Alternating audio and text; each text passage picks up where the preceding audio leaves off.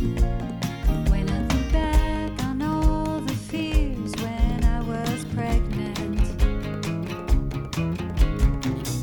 all of them dismissed except for one. The only test the state mandated was genetic. Looking for that extra chromosome. Hello and welcome to the If We Knew Then podcast. I'm Stephen Sox. And I'm Lori Sox. And today we're joined again by Dr. Brian Skotko, the director of the Down Syndrome program at Mass General Hospital. Today we talk about Alzheimer's, how it impacts us in our community, and preventive measures we can take. Welcome, Dr. Brian Skotko. Hello, Brian. Hi, good morning. Hi, Lori. Hi, Stephen. Great to see you again. Good to see you too. I mean, it's so great having you. It's always wonderful to see you. I really look forward to our conversations. They're so rich. And thank you, before we get started, for posting and reposting on Twitter. It's just been so fun to kind of get the information out there. You guys are just so great. We're trying, you know, I mean, that we try to like do Facebook, Twitter, Instagram, and you do what you can, right? But we're so happy you're becoming like a regular guest. I love this. I love our conversations because I feel like they have all the information that we want, that we wanted, that we continue to want, and that it's nice to be able to make it available to people. Well, you know this, but your word is getting out there because people now email me. You know, I get emails all the time, but they say, I heard you on this podcast, If We Knew Then. And so like, it's out there. So, you know, together we're really getting the info out there. So thank you for giving this medium. Oh, great. And I have to tell you, I ordered your book for Sophia and she's reading it, but I'm reading it as well, like in tandem with her. And that book, I think, should be given to every new family. I think that book should be in every school library for people to, because it has all the information. It has all the answers to questions that I have. And she's really enjoying getting, she's making notes of questions she's going to ask you. Fantastic. Oh, I can't wait for that one. That one's going to be a real fun interview. Yeah. So should we get started? Yeah. You know, this episode's about Alzheimer's and the way it impacts the Down syndrome community. And I wasn't aware of the percentages of adults with Down syndrome that do end up getting Alzheimer's or some kind of dementia. And we just thought it was, you were the person to have on to talk about and to get some answers. Stephen, I'm so glad we're able to talk about this topic because sometimes we don't want in our community to talk about difficult news, but it's important to talk about the realities because together we need to support families who have a loved one struggling with Alzheimer's disease. But I also hope we could talk today about proactive steps that parents who have younger ones with Down syndrome could take to hopefully prevent Alzheimer's disease from becoming a part of their child's reality. Just the awareness of Alzheimer's in general and in all communities, to have the information and support out there, I think that's good for everyone. I know families whose loved ones have had Alzheimer's, and I know it's a very challenging path. And I think that's why we tend to shy away from having the conversation. But I think you're absolutely right. With knowledge is power, right? It gives us the ability and empowers us to make changes and be prepared. It's so true. And we know that there's a lot of misinformation that's on the web or kind of spread. So I always feel it's important to start with the reality, as uncomfortable as the facts might be. We don't have any true documented cases of people with Down syndrome developing Alzheimer's before the age of 35.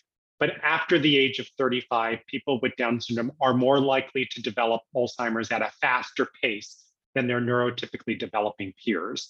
And while we don't have perfect statistics, roughly around 40% of people with Down syndrome starting at the age of 40 will start to exhibit early signs of dementia related to Alzheimer's, and about 50% by the age of 50. That rises to about 60% by age 60. Now, what is in those numbers is not everyone with Down syndrome will develop dementia related to Alzheimer's.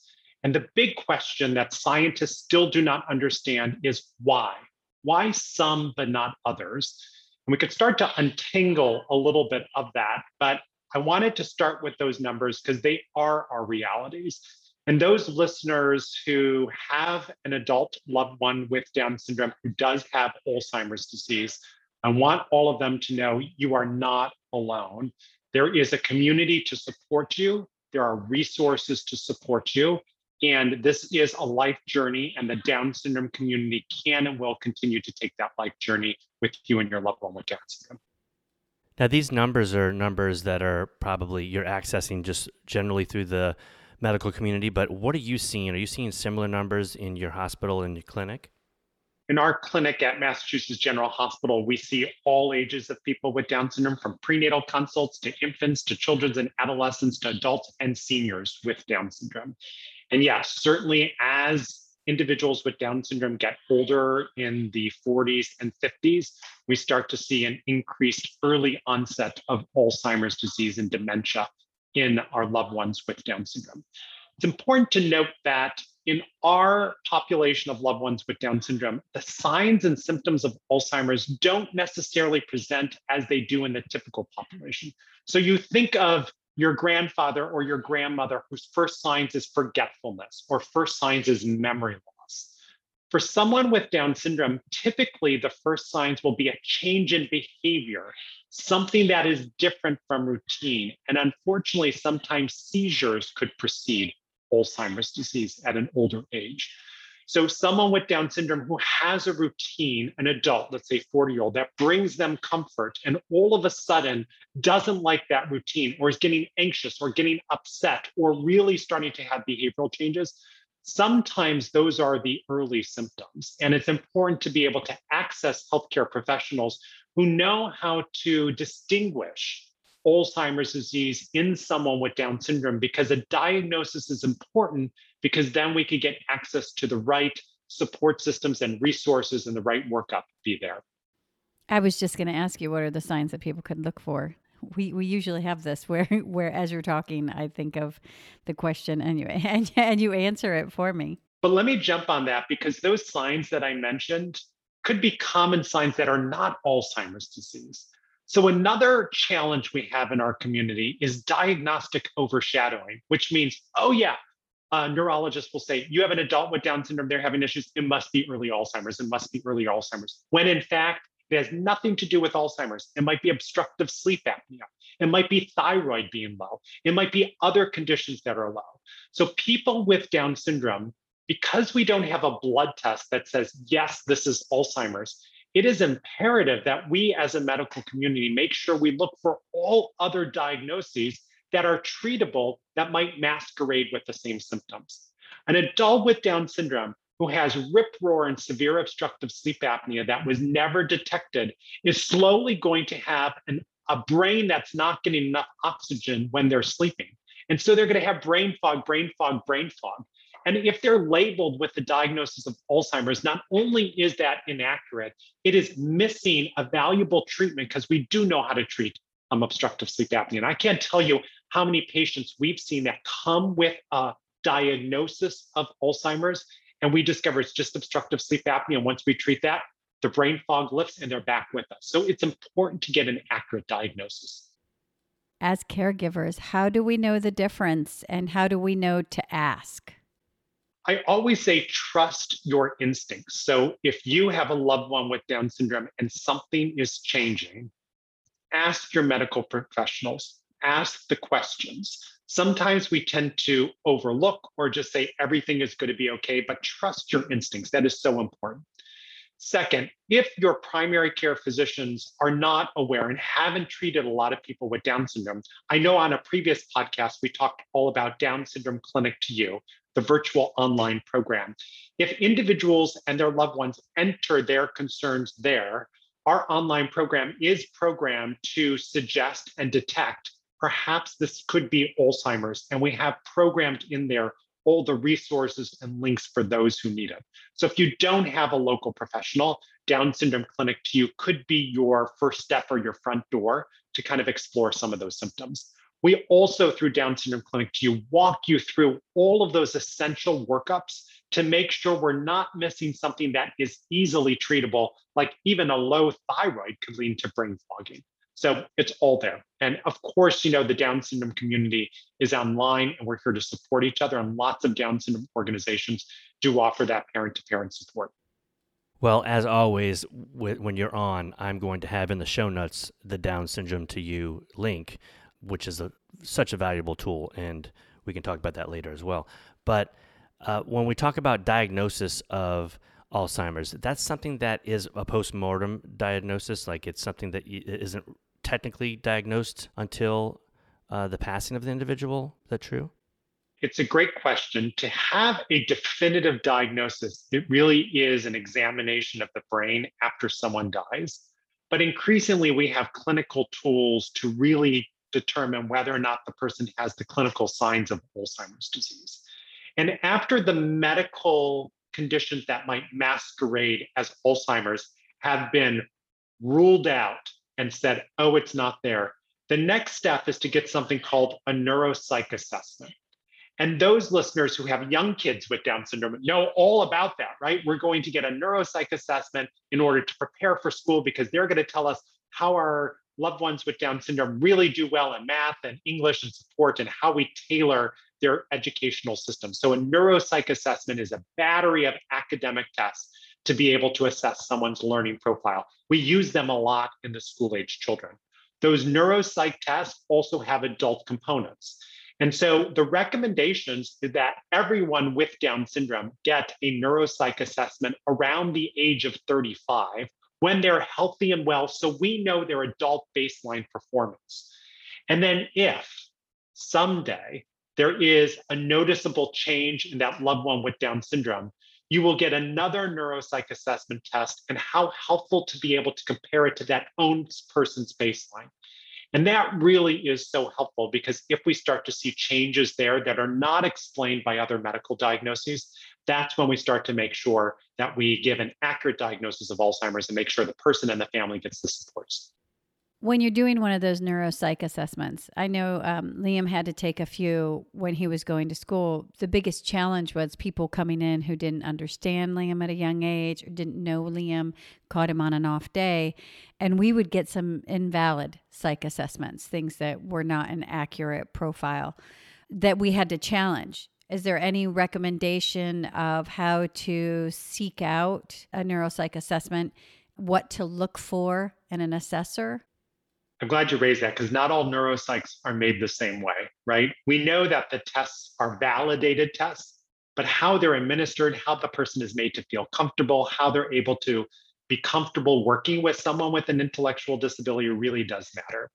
My first recommendation would be talk to other parents in your area who have adults with Down syndrome who've gotten a neuropsych.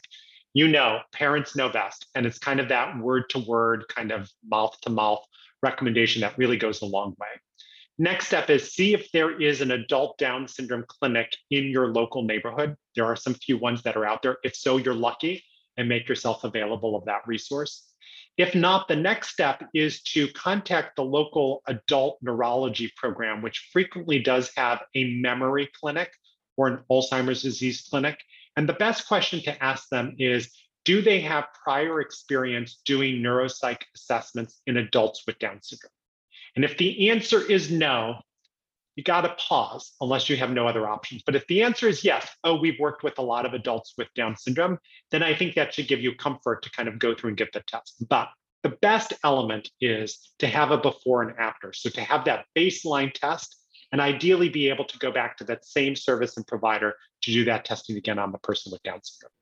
I don't think that could be stressed enough as to do it early when we're getting a good baseline, because when you give me the numbers of 40%, 50% at 50, 60 at 60, 60, I honestly thought the numbers were higher than that. I don't know if that's just because of what I've been reading or told or not through the medical community, but probably just reading through the Down syndrome community, just saying, oh yeah, this is going to happen as people tend to do, our kids are going to do this or these adults are going to do that. And even on our own community, we have these stereotypes, but you can see when you go to a doctor and you haven't done this baseline, that could be the go-to. And we want to make sure we're making the correct diagnosis, as you said, because there's many things that can cause, quote unquote, a brain fog or symptoms that seem similar to what you're looking out for that are totally correctable. So maybe we can get into what you've come across and what you feel are things that we can do to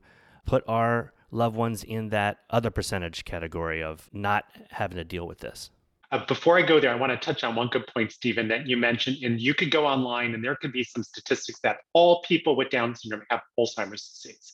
I want to say that statistic is misleading, but let's dig a little bit deeper into what that means. It means that all people with Down syndrome, after they pass away, adults, if we look at their brains, there are plaques that have accumulated. And we know that plaques are one of the signs that we believe lead to Alzheimer's disease. So it is true that nearly all adults with Down syndrome have plaque accumulation in their brain, but what is not true is people who have plaque accumulation in their brain, not all of them have any symptoms of dementia or diagnosis. So the statistic, everyone with Down syndrome has pathological changes of Alzheimer's. Okay, that's true on the basic brain level.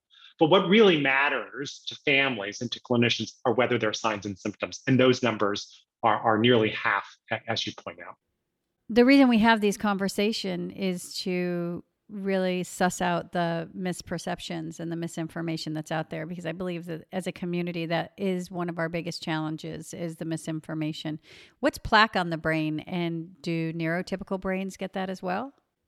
We know that there are lots of different reasons that could lead to Alzheimer's in all of us, and two big components are beta amyloid plaques and neurofibrillary tangles, two big words.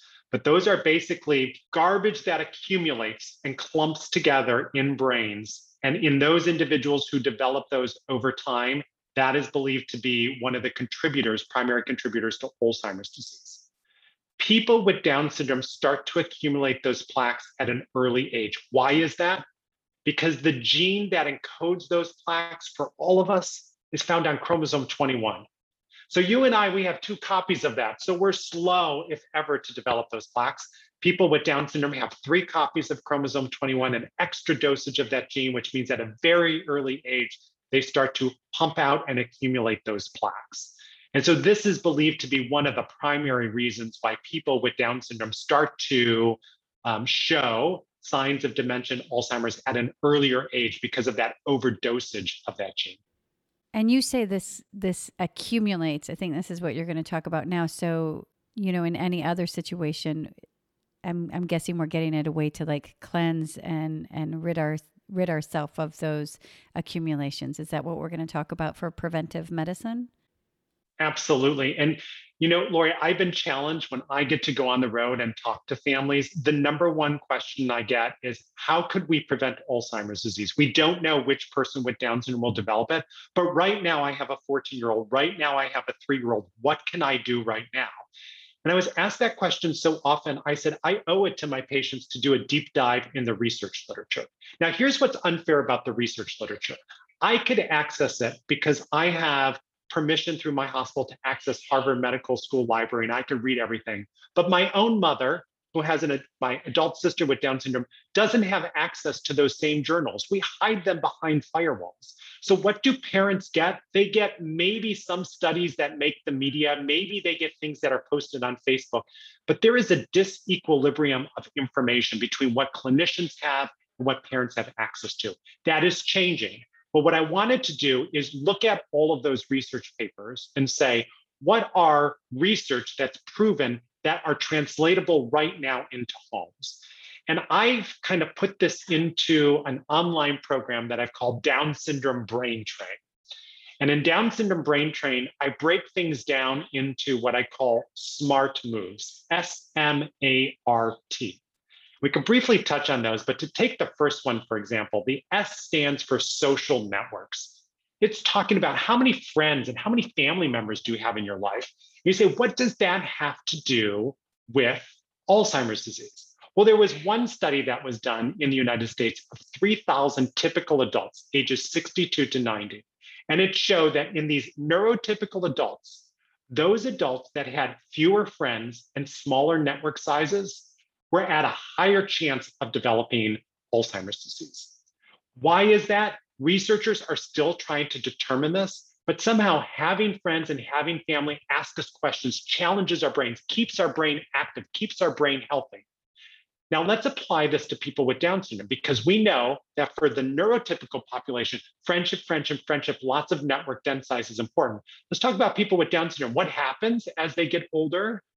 Their friends started moving away from college. Maybe they have less transportation opportunities to stay in touch with people with Down syndrome. Maybe when they're with people, they are the ones who kind of stand by and what I call the listeners in a group, but they're not the actively engaged group. So we really need to dose friendship as though it's medicine. One is fun. People need friends and makes a difference. But the research is clear. For the neurotypical population, we need to have friends that protect us, and we actively need to think about it and help support it for our loved ones with Down syndrome. So I'm going to start on the S right there, and that comes back to inclusion, one of our favorite topics.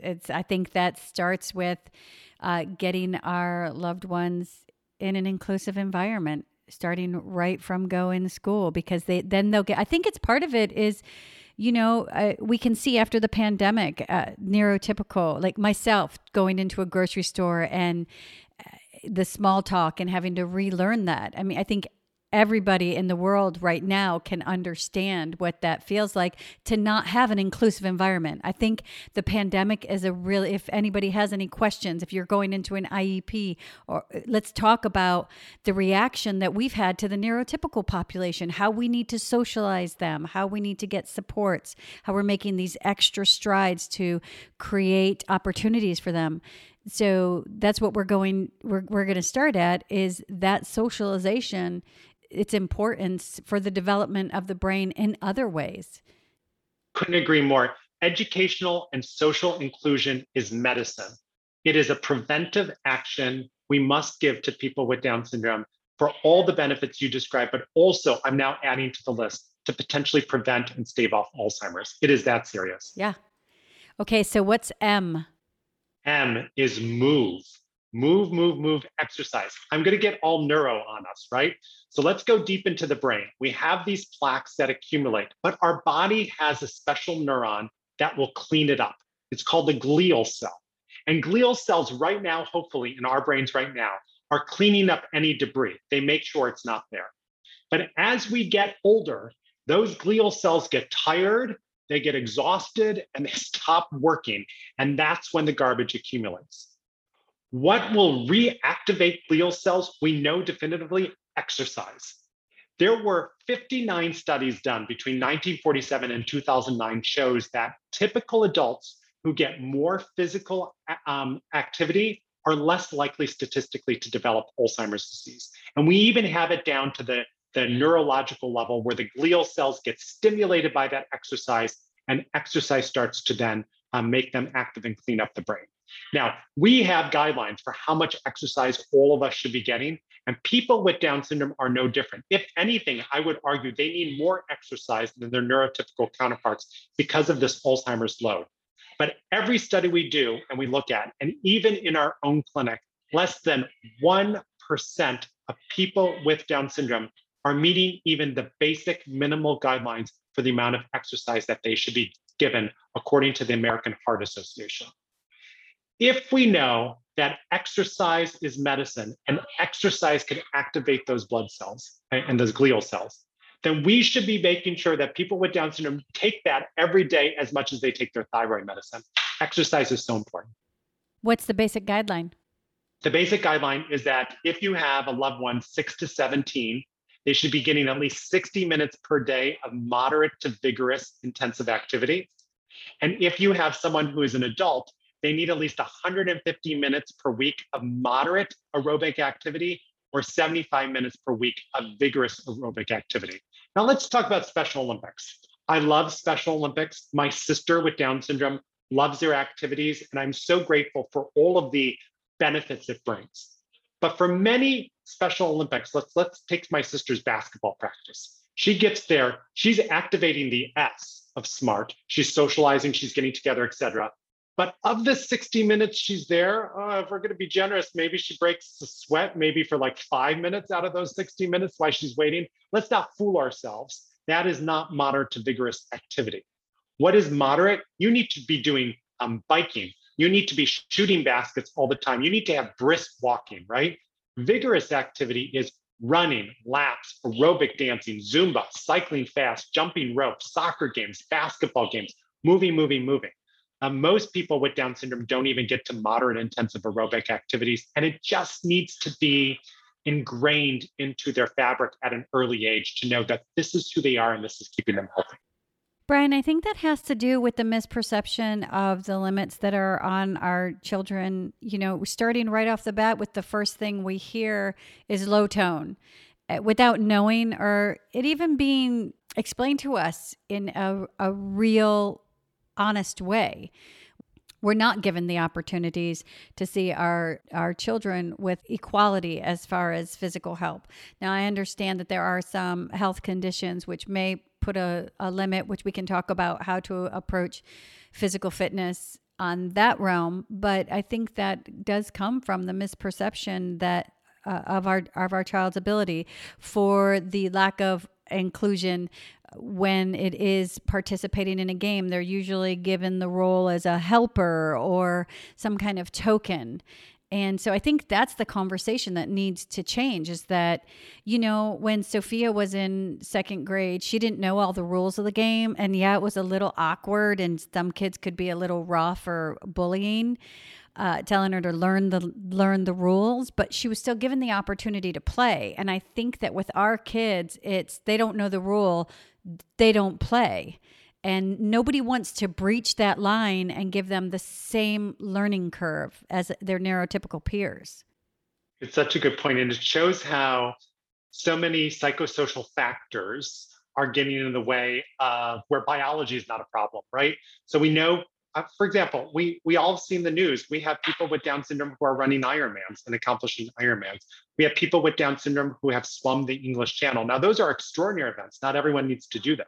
But it shows that the biology does not get in the way. We get in the way. Our schools get in the way. Our society gets in the way. And we need to strip down those barriers so that people with Down syndrome get access to good, healthy exercise. It is true, there are some people with Down syndrome who either don't sweat or sweat a little. And so therefore, they just need to have some cooling blankets or some mist spray on them, but they can and should still be having aerobic activities. And I would say the overwhelming majority of people with Down syndrome we take care of, there is no contraindication why they shouldn't be engaged in rigorous activity. So no excuses anymore. We need to get them out there. I think that's the message that parents need to hear, is society's excuses become our reasons. And so when you're presented with a school administration that doesn't want to support your child, that's the one where we mentioned that D word that sometimes gets people moving, and it's discrimination. And that will oftentimes open the visions of your school administration, because it isn't. If your child can, they should be given that same opportunity. Especially, I mean, you're not talking about college athletics.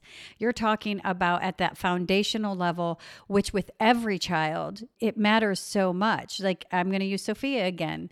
This pandemic we used to actually go out and run. And she didn't have the best stride because, to be honest, I may have carried her a lot when she was a little, like up until the time she was 2. I'm not sure if her feet touched the ground, but she, over the last 16 months, has been able to find a stride, which is very challenging to do when she had none, but she was given that opportunity. And that's the same opportunity that we're asking.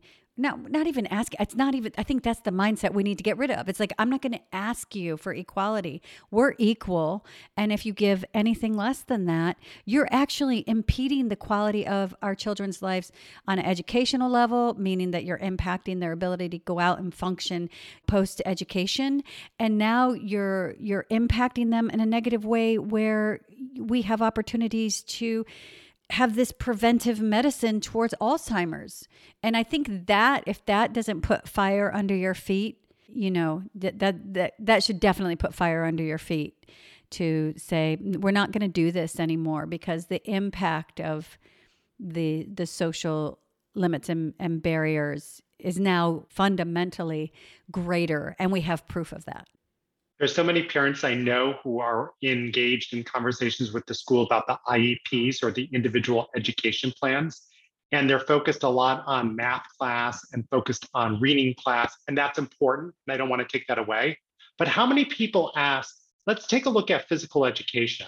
okay, do we have an IEP goal to make sure there's inclusive physical education? And by the way, how much exercise and aerobic activity is my child getting during the physical ed class? Because that is as important for that brain development as the math and reading. So we really need to kind of take a look at all aspects and all opportunities for inclusive access to good aerobic activity. So inquire about those goals. And they do offer an APE, which is adaptive, which I think can help learn the games, but that should be in addition to allow that PE class. Right. Yeah, to make that regular PE class accessible and make the most out of what that PE class should be. You know what I find as well is that we as a community and society, we need to push our children and push our adults with Down syndrome as well. Like when you talked about Sophia and learning her stride, you made the opportunity happen by pushing her to do the work. And it wasn't always fun. No, but it's very easy. For both of us. And I've used the analogy before when we go to a birthday party that Liam is most definitely given the second piece of cake. He is treated and coddled a lot of times in a social situation. And that's reflective in when he says, I don't want to do this. You know, who's going to want to go and dance for an hour or a half hour all the time, or go for a bike ride or go for a long, brisk walk? And when there's resistance there, a lot of times we as a community, and I've done it myself, can say, okay, all right, well, we'll take a break. But we really need to push and know that biologically we can. And we know that we just know behaviorally that there are motivators out there. And there are if-thens at every age. They work for me. Thank goodness for the iPad. Right? They work for everybody. It's motivation for everybody. I know I do it to my own self sometimes. And so it's time to get past our excuses because it's so important.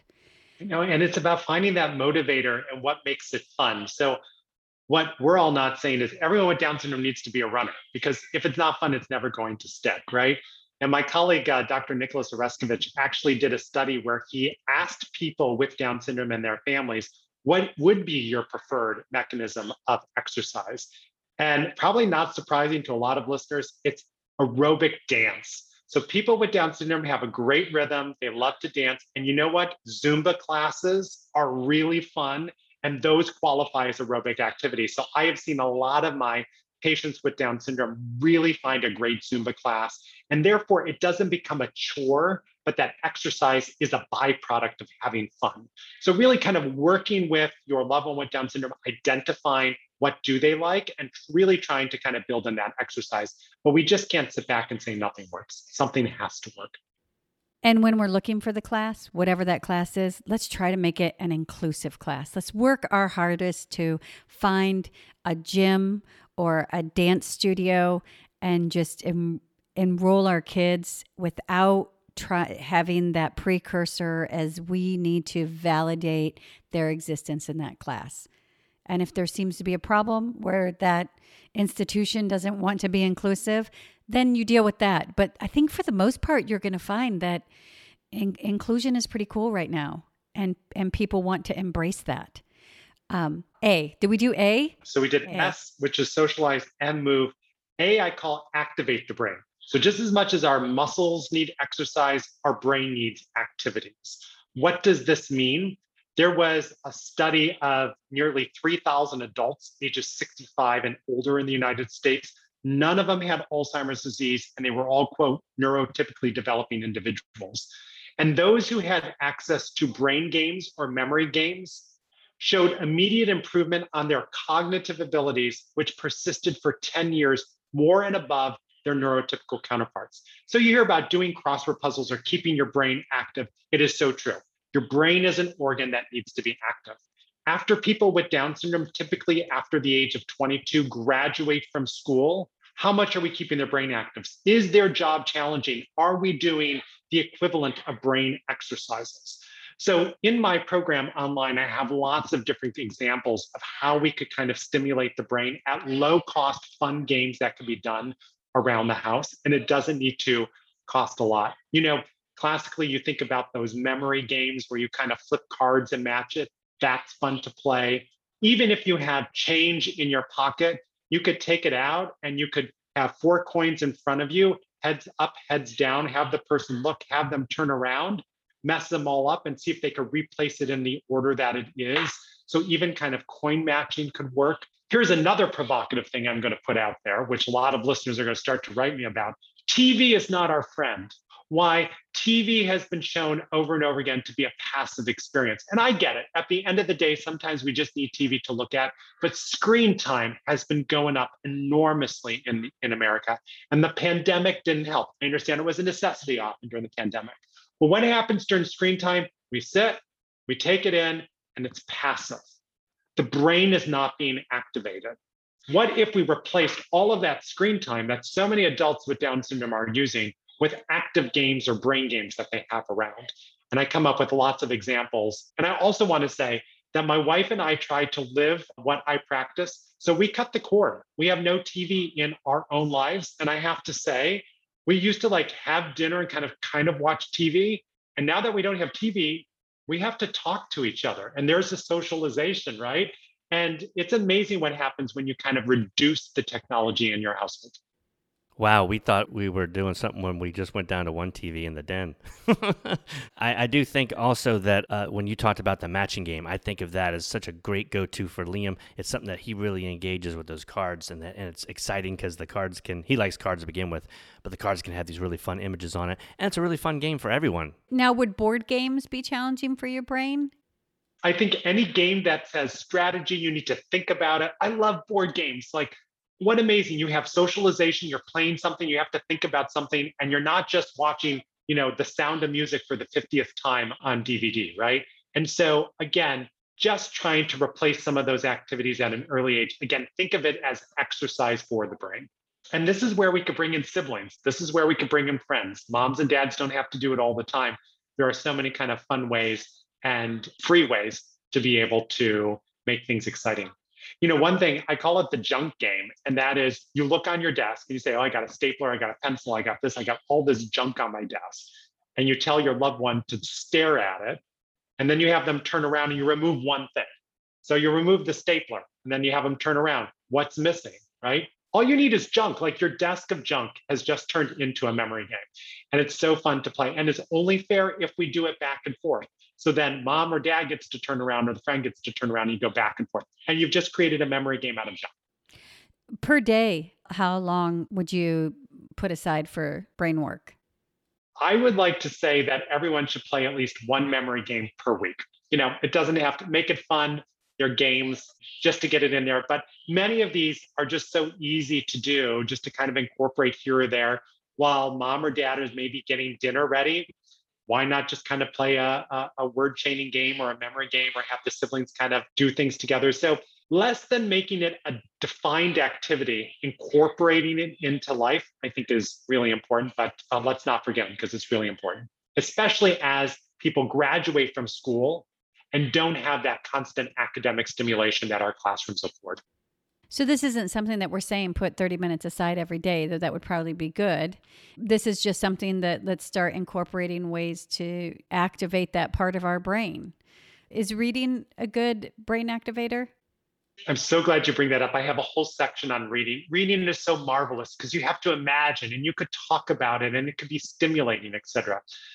But let's talk about what happened to our books over time. When we were all growing up, we had the paper books, right, with just words on there and pictures. And so we had to flip the pages, we had to engage, and we had to think about it. We had to talk about it with our parents, right? Now you have things on iPad where the thing reads it for yourself. You have birds coming in, it's animated. What did we turn those books into? TV, right? So we need to, whenever possible, go retro and choose books that are printed or stripped of animation, because it's there that you get actively involved. And I like to say everyone with Down syndrome should be doing at least 5 minutes of reading every day with a peer or a partner. So you kind of have that back and forth, you have that friendship, you have that challenging. Reading is just such a healthy activity for our brains. And this is when we're going to talk, we're going to go back to the foundation. When your child is going into school, and they are trying to pull them off curriculum, or they do not want to teach your child to read because they're telling you your child will not learn to read. Your child will not learn to read if you do not teach your child to read. Oh, yeah. I don't know if we've ever stated strongly enough that Liam reads. And he had a speech therapy this week, and the woman was, sorry to cut you off, but the woman was saying, she was going through, and you know, he's a visual learner. So I said, he works best if you present a sentence so he can read it. And she goes, oh, does he recognize letters? And I said, no, he reads. And she was like, oh, she's a great therapist. It was such a window into her expectation of someone with Down syndrome is to not be able to read. So if there's a myth out there that people with Down syndrome probably won't read, then just squash that myth, and you just push and keep going, because it'll happen. Yeah. They will only not read if you do not teach them to read. We have to set expectations high, because if we don't, then we're just sacrificing so much potential in our loved ones with Down syndrome. You know, one thing I hear often is as individuals advance chronological age, they're not able to find print books or books that are on topics that they enjoy at their reading level. So I want to throw out a great website, and we can put it in the show notes, for example, TarHeelReader.org. So TarHeel, just like from UNC, TarHeel, reader.org. So my colleagues who are professors in literacy, Dave Copenhaver and Karen Erickson, are in the firm belief that everyone has the dignity to read, everyone should have access to read. And what they do is in this portal, you get free books that are user kind of deposited on topics that are age appropriate where you are, but at a reading level that you can engage. So if you have a loved one with Down syndrome who, let's say they're still at the third grade reading level, but they love soccer, they could read a book all about soccer, but it's going to use the vocabulary that they can understand. So I love the fact that we now have this opportunity to make sure that content could be chronologically age appropriate while we're still matching the developmental reading age. I think that's important. I don't mean to be overzealous and your child will learn to read. The reason why I'm so passionate about that is I sat in so many meetings where I was told Liam will not learn to read, or they didn't want to teach him to read. And I completely acknowledge that everybody will have the level at which they read, but it will be their level and they will be able to read. And it's so empowering. A lot of the misperception of Down syndrome comes from the limits that were put on our children. And if you don't teach my child to read, that limits him. He cannot go out and get a job. He cannot function in an active way. You're taking his power away from him in his own life. And yes, absolutely. I have a different reading level than Stephen. Sophia has a different reading level. You know, we all. So it's not just Down syndrome. And that's always my goal, is to just neutralize this bubble of limits and expectations that it would be anything other than a neurotypical experience is the same thing, except there's not such a flashlight just on them. So I have to say, I love your colleagues. Every colleague that you've ever brought to us, I love the fact that this opens the door of such opportunity, and that feeling of being able to pursue something you love and maybe not feeling like there's a limit because of your ability. I think that's good for every human being. And I'm glad it's reached into our community now.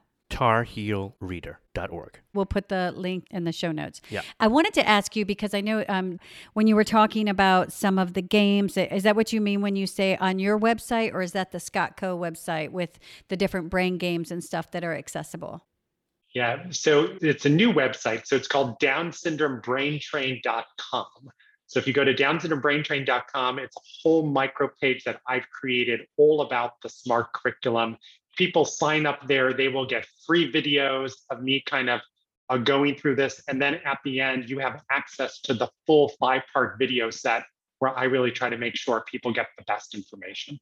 And I am dedicated, as new information comes out, to updating this and making sure that as I learn, everyone is learning with me. Okay, R. Reduce sugar. Sugar is such an inflammatory product in our bodies, but let's get down to the science.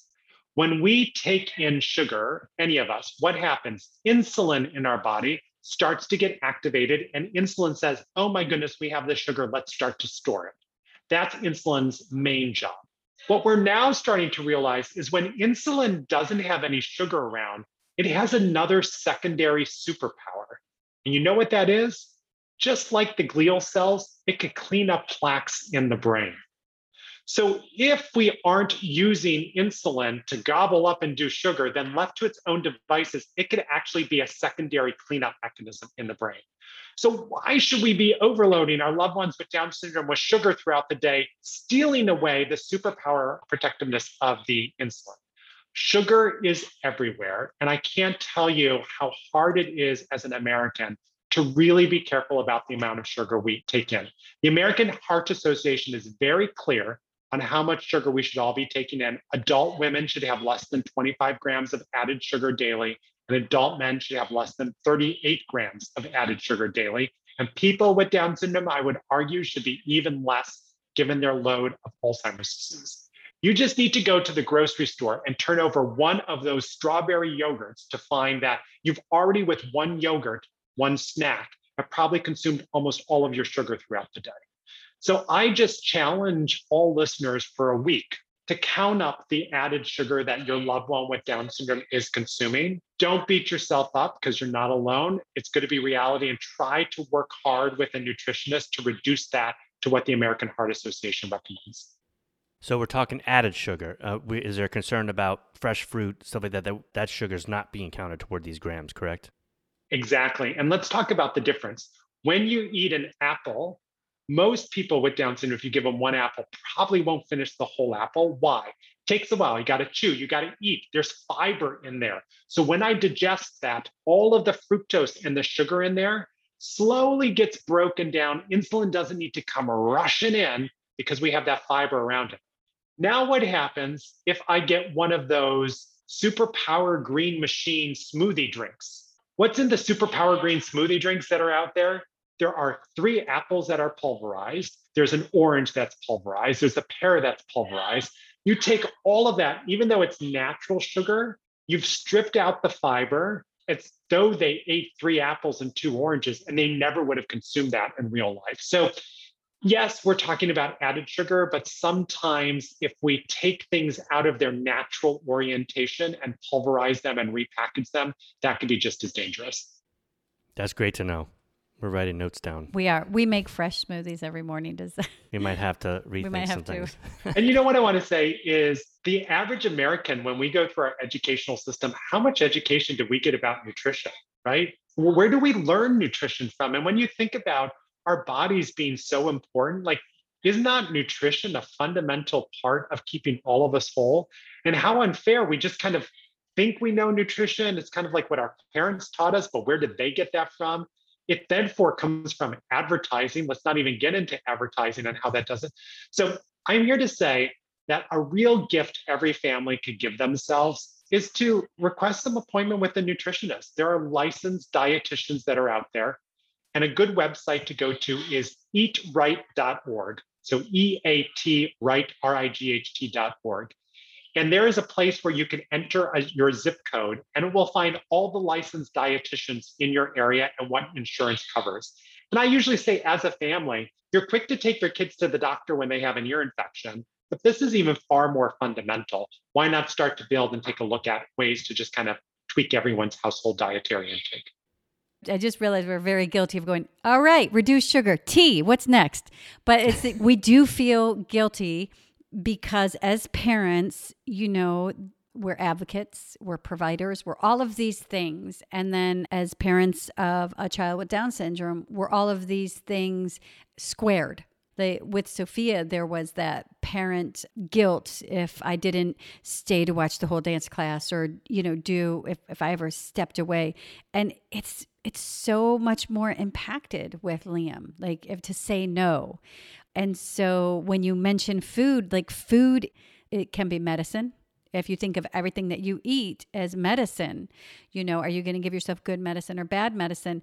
But then there's that, because we do really well, we believe. But as soon as you say like pulverized fruit, we're like, oh, we make those smoothies in the morning, and you can feel guilty.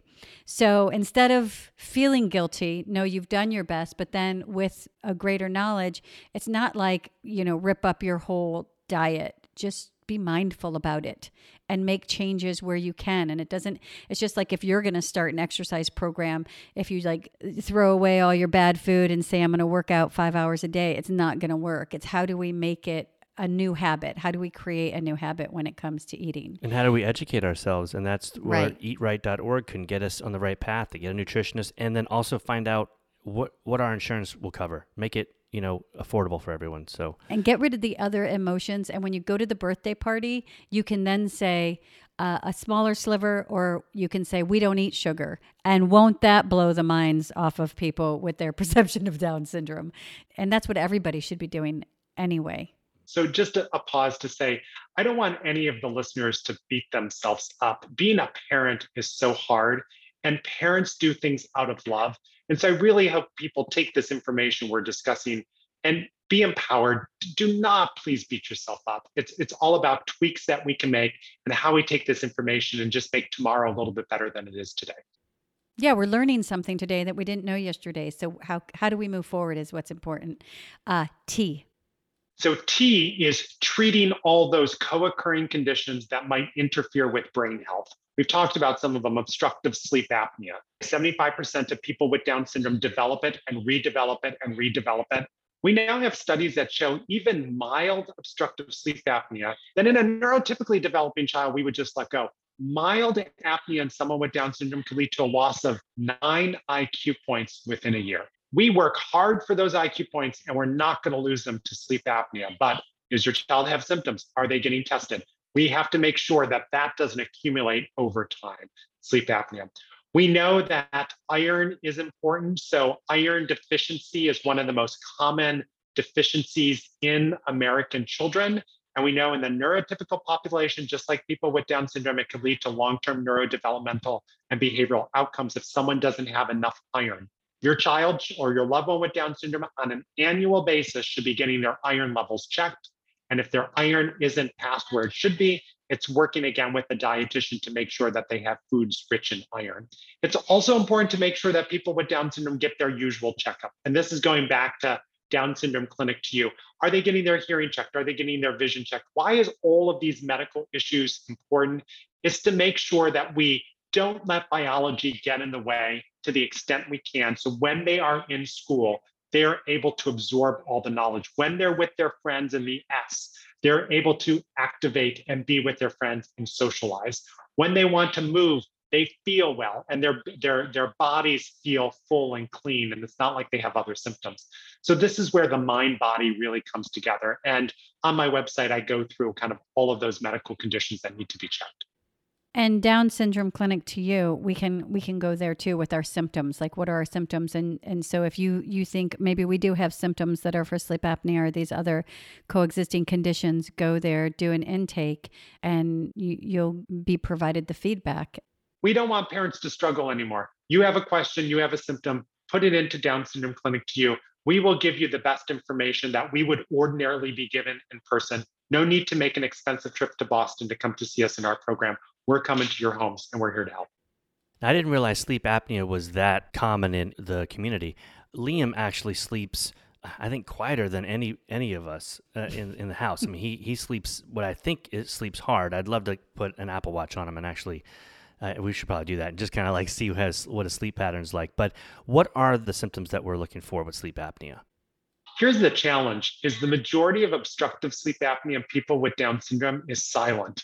So it gives us very few clues whatsoever. So of course, if someone with Down syndrome is snoring at night, they're choking at night, they're gasping at night, yes, those are the symptoms. My goodness, rush to get a sleep study.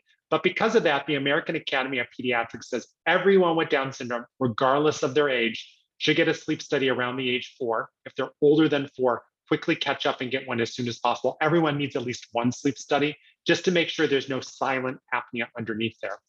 After that, it's looking for any change in your child's baseline. So if you know, oh, they're just a little bit more irritable, their behavior is off, I can't put my finger on it. Maybe they're not getting restful, oxygenated sleep. The school's starting to notice, boy, just the past, 4 months, they're really struggling and they never struggled before. Maybe it feels like they're brain fogging, right? So oftentimes it's behaviors and it's performance that is our best clues, and not the classic snoring, choking, gasping at night. That's great to know. So Alzheimer's, it's a reality. I think it's something as well that the neurotypical population is a concern for them as they get old, whether it be, hereditary and whatnot. I think it's a concern for everyone. So SMART is our approach for preventive medicine. It's our empowered approach to Alzheimer's. Socialize, move more, activate that brain, reduce sugar, and treat those other conditions that might lead to academic misperformance. The things that pop out in my brain that are so important is inclusion. I hear to see our children as whole for their opportunity and don't be limited by the misperceptions of their ability, because biologically they have the ability. Incorporate these games into our daily lives, because then it's not a chore, because our kids get enough services and supports that they don't need to have something else be another big deal. And these games seem like they'd be really great for everyone. SMART, I feel like they all go together when you're... Yeah, one rolls into the next. Right, when you're being... You can be social and also get that brain activity at the same time. Know that your child can read. Approach them at their reading level, but always activating their brain. And as they're reading, the more you read, the more that reading is going to improve. We have TarHeelReader.org. We have Down Syndrome Brain Train.com. We have DSC to You. We have EatRight.org. And EatRight. Mm-hmm. So when you're playing those games and you're socializing and you're playing those board games or eating, have a healthy snack. And it's a habit. The habit of picking up an ice cream cone. You can think about how long it took. Really, how long did it take for that habit to form? And give yourself that same amount of time to form a new habit of eating right. And it's really about mindfulness, about kind of taking that time to be present in those choices and to not feel guilty. Absolutely. And, let's do this together. People need to know they're not alone. There are professionals out there, and just making one step at a time and working with your loved one with Down syndrome. And I hope everyone has a healthy and bright future by putting all these into their lives. I also wanted to do a shout out to your book that Sophia is reading right now. Maybe, other people can pick up and start to read, and we can put a link to it. Do you sell it on your website? I link to it through my website, but also the publisher woodbinehouse.com, which is a great publisher for a lot of great information. They carry Fasten Your Seatbelt, a crash course on Down syndrome for brothers and sisters.